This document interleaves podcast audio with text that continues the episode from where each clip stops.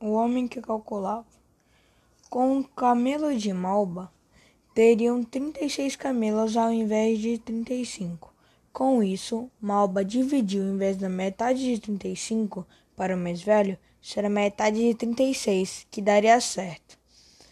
Feito isso, fez com os outros números dos irmãos. E deu certo. Mas quando dividiu tudo, ele viu que sobraram dois camelos, que acabaram ficando com Malba.